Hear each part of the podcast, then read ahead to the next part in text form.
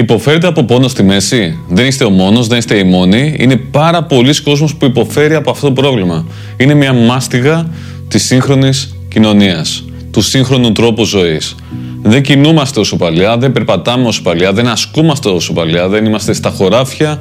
Πολλές φορές κάνουμε κάποια καθιστική εργασία ή ε, σε κάποιο κατάστημα πάρα πολλές ώρες όρθιοι. Και όλο αυτό βέβαια είναι πάρα πολύ επιβαρυντικό για τη σπονδυλική στήλη. Εκτός όμως από αυτό το θέμα που έχει να κάνει με το φυσικό σώμα, υπάρχει ένα άλλο θέμα που έχει να κάνει με τα συναισθήματα, έχει να κάνει με το στρες που βιώνει ένας άνθρωπος ιδιαίτερα στην πόλη που είναι διαφορετική ρυθμή ζωής. Είμαι ο Καρόλο Τσιλιγκυριάν και στο σημερινό επεισόδιο του Your Growth Guide μιλάμε για το πόνο στη μέση και τι μπορείτε να κάνετε γι' αυτό από άποψη εναλλακτικής θεραπείας και πιο συγκεκριμένα ενεργειακής θεραπείας. Δηλαδή, πώς σχετίζεται το θέμα πόνο στη μέση με τα συναισθήματα, με τον τρόπο σκέψης κτλ. Θα κρατήσουμε το επεισόδιο αυτό σύντομο και ίσως σε επόμενα επεισόδια αναλύσουμε πιο βαθιά. Όταν δεν αισθάνομαστε καλά, σίγουρα αλλάζει ο τρόπος που στεκόμαστε, δεν είναι; Δηλαδή δεν στεκόμαστε έτσι, χαροποί και τα λοιπά, κορδωμένοι, αλλά κάπως πιο έτσι. Όταν καθόμαστε, επίσης είναι σαν να βουλιάζουμε στον καναπέ, γιατί δεν έχουμε ενέργεια, δεν έχουμε ζωτικότητα. Λόγω στρες, λόγω άγχους, ανησυχιών κτλ. Άρα σίγουρα τα συναισθήματα η ψυχολογική μας κατάσταση επηρεάζει το τρόπο που στεκόμαστε, το τρόπο που καθόμαστε, το πόσο ενέργεια έχουμε για να κάνουμε πράγματα, να βγούμε έξω, να περπατήσουμε, να γυμναστούμε κτλ.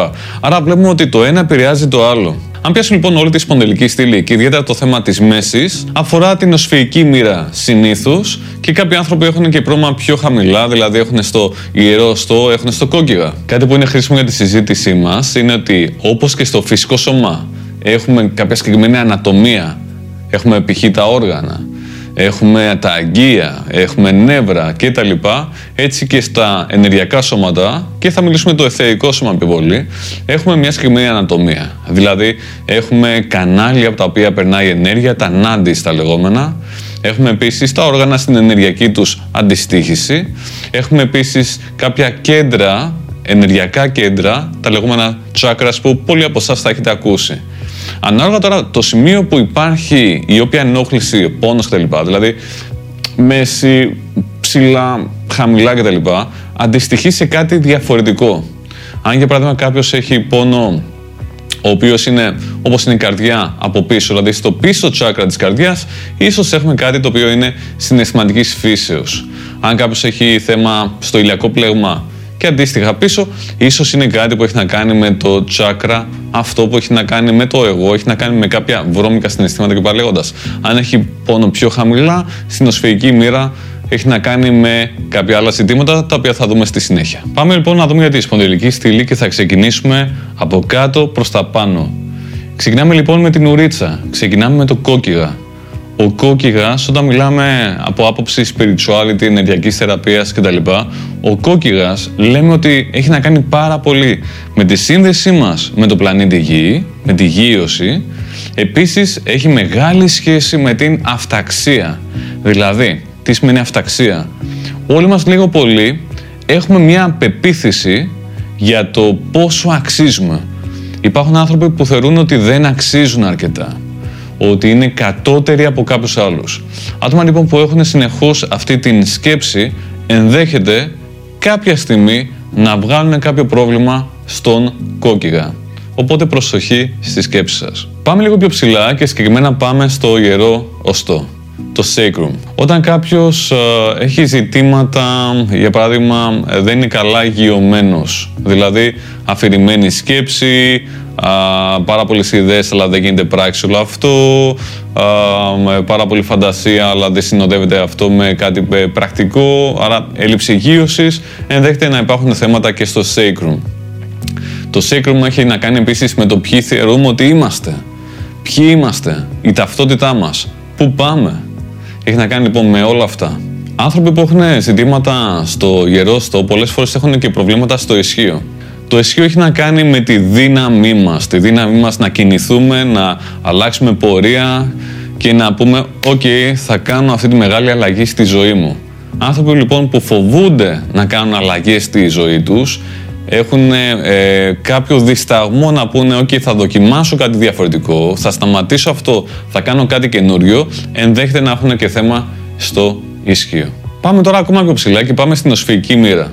Όταν λέμε πόνο στη μέση, συνήθως το πρόβλημα είναι στην οσφυγική μοίρα και συγκεκριμένα στι σπονδύλους όπως είναι ο μικρον 5, ο μικρον 4 και πάλι λέγοντας, που θα σας τα πει βέβαια ο γιατρός σας και θα τα δείξει και ίσως ίσως κάποια εξέταση. Η οσφυγική μοίρα έχει να κάνει πάρα πολύ με το αίσθημα ασφάλειας. Δηλαδή, αν κάποιος αισθάνεται ότι δεν είναι πάρα πολύ ασφαλής, δεν είναι πολύ σίγουρα τα οικονομικά του, δεν είναι πολύ σίγουρη η επιβίωσή του, δεν είναι πολύ σίγουρη η σχέση του με κάποιο άτομο.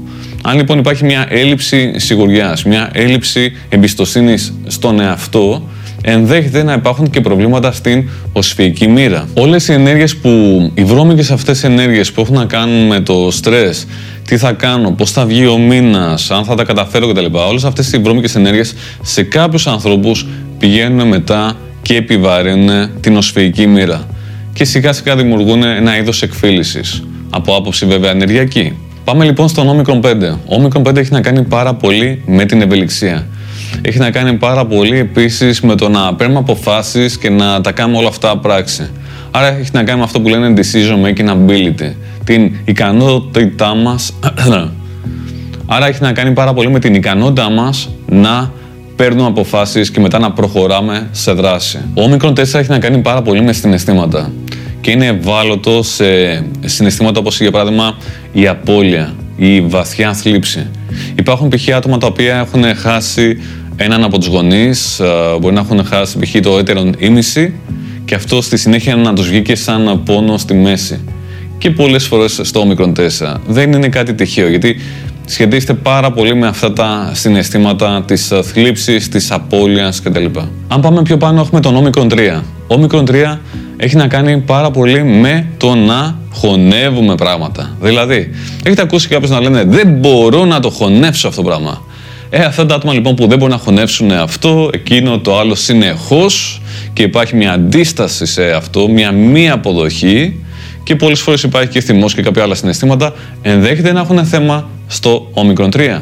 Ο όμικρον 2 έχει να κάνει πάρα πολύ με την φυσική ζωτικότητα και την ικανότητα να υποστηρίξει κάποιος σωματικά τον εαυτό του να σηκωθεί, να ε, τρέξει, να σηκώσει ένα βάρος, να κάνει πράγματα ε, που έχουν να κάνουν με το σώμα. Επίσης έχει να κάνει με την εργασία και ίσως και τη χειρονακτική εργασία. Οπότε αν κάποιος έχει κάποια δυσκολία εκεί πέρα να υποστηρίξει τον εαυτό του σωματικά, ενδέχεται να βγάλει και κάποια θέματα στον όμικρον 2. Ο όμικρον 1 έχει να κάνει πάρα πολύ με το αίσθημα της σταθερότητας. Αν για πράγμα σε κάποιον άνθρωπο γίνει μια γρήγορη απότομη αλλαγή, μια απότομη αλλαγή π.χ. με την οικογένεια, με τη σχέση, με τα οικονομικά, με κάποιο ζήτημα, μια απότομη αλλαγή και νιώσει αυτό το άτομο ότι χάνει τη γη κάτω από τα πόδια του, ότι δεν υπάρχει καθόλου σταθερότητα, ενδέχεται όλο αυτό να βγάλει κάποια συναισθήματα τα οποία με τη σειρά τους σιγά σιγά θα πάνε να κάνουν ζημιά στον όμικρον 1. Όλα αυτά που σας προείπα είναι πράγματα που έχουν υποθεί από ενεργειακούς θεραπευτές εδώ και δεκαετίες και μάλιστα υπάρχουν και κάποιοι γιατροί που τα τελευταία χρόνια αναφέρονται στη σύνδεση της ψυχολογικής κατάστασης των συναισθημάτων με προβλήματα στο φυσικό σώμα. Και αυτό είναι πάρα μα πάρα πολύ ενδιαφέρον. Είναι ένα πάρα πολύ ευχάριστο trend. Κάτι άλλο πάρα πολύ ενδιαφέρον είναι ότι έχοντας μιλήσει με φυσικοθεραπευτές μου έχουν αναφέρει ότι έχονται πελάτες που βρίσκονται με σοβαρά προβλήματα, ιδιαίτερα στη μέση, μετά από κάποιο σοκ όταν π.χ. πέθανε κάποιο άτομο στο κύκλο τους, όταν για παράδειγμα χάσαν τη δουλειά τους. Δηλαδή βλέπουμε ότι ένα γερό συναισθηματικό σοκ μπορεί να βγάλει στην επιφάνεια ένα πρόβλημα στη μέση. Πολλές φορές το πρόβλημα προπήρχε, απλά έρχεται το κερασάκι στην τούρτα. Τι μπορείτε να κάνετε αν έχετε χρόνιο πόνο στη μέση; Κάτι που είναι καλό βέβαια να κάνετε είναι να πάτε σε κάποιον ορθοπαιδικό. Να σας δει, να σας εξετάσει. Να κάνετε τις εξετάσεις επίσης που θα σας πει. Για παράδειγμα μια μαγνητική.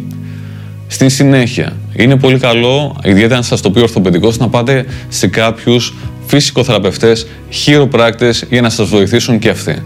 Αν δείτε το πρόβλημα συνεχίζεται, δείτε και όλα αυτά που είπαμε πριν. Δηλαδή, υπάρχει κάποιο άγχος σχετικά με την επιβίωση, με τα οικονομικά, με την σχέση με με με, αν υπάρχει τότε να ξέρετε ότι από άποψη ενεργειακής θεραπείας είναι πιθανό όλο αυτό να σας επιβαρύνει. Οπότε κάντε κάτι γι' αυτό.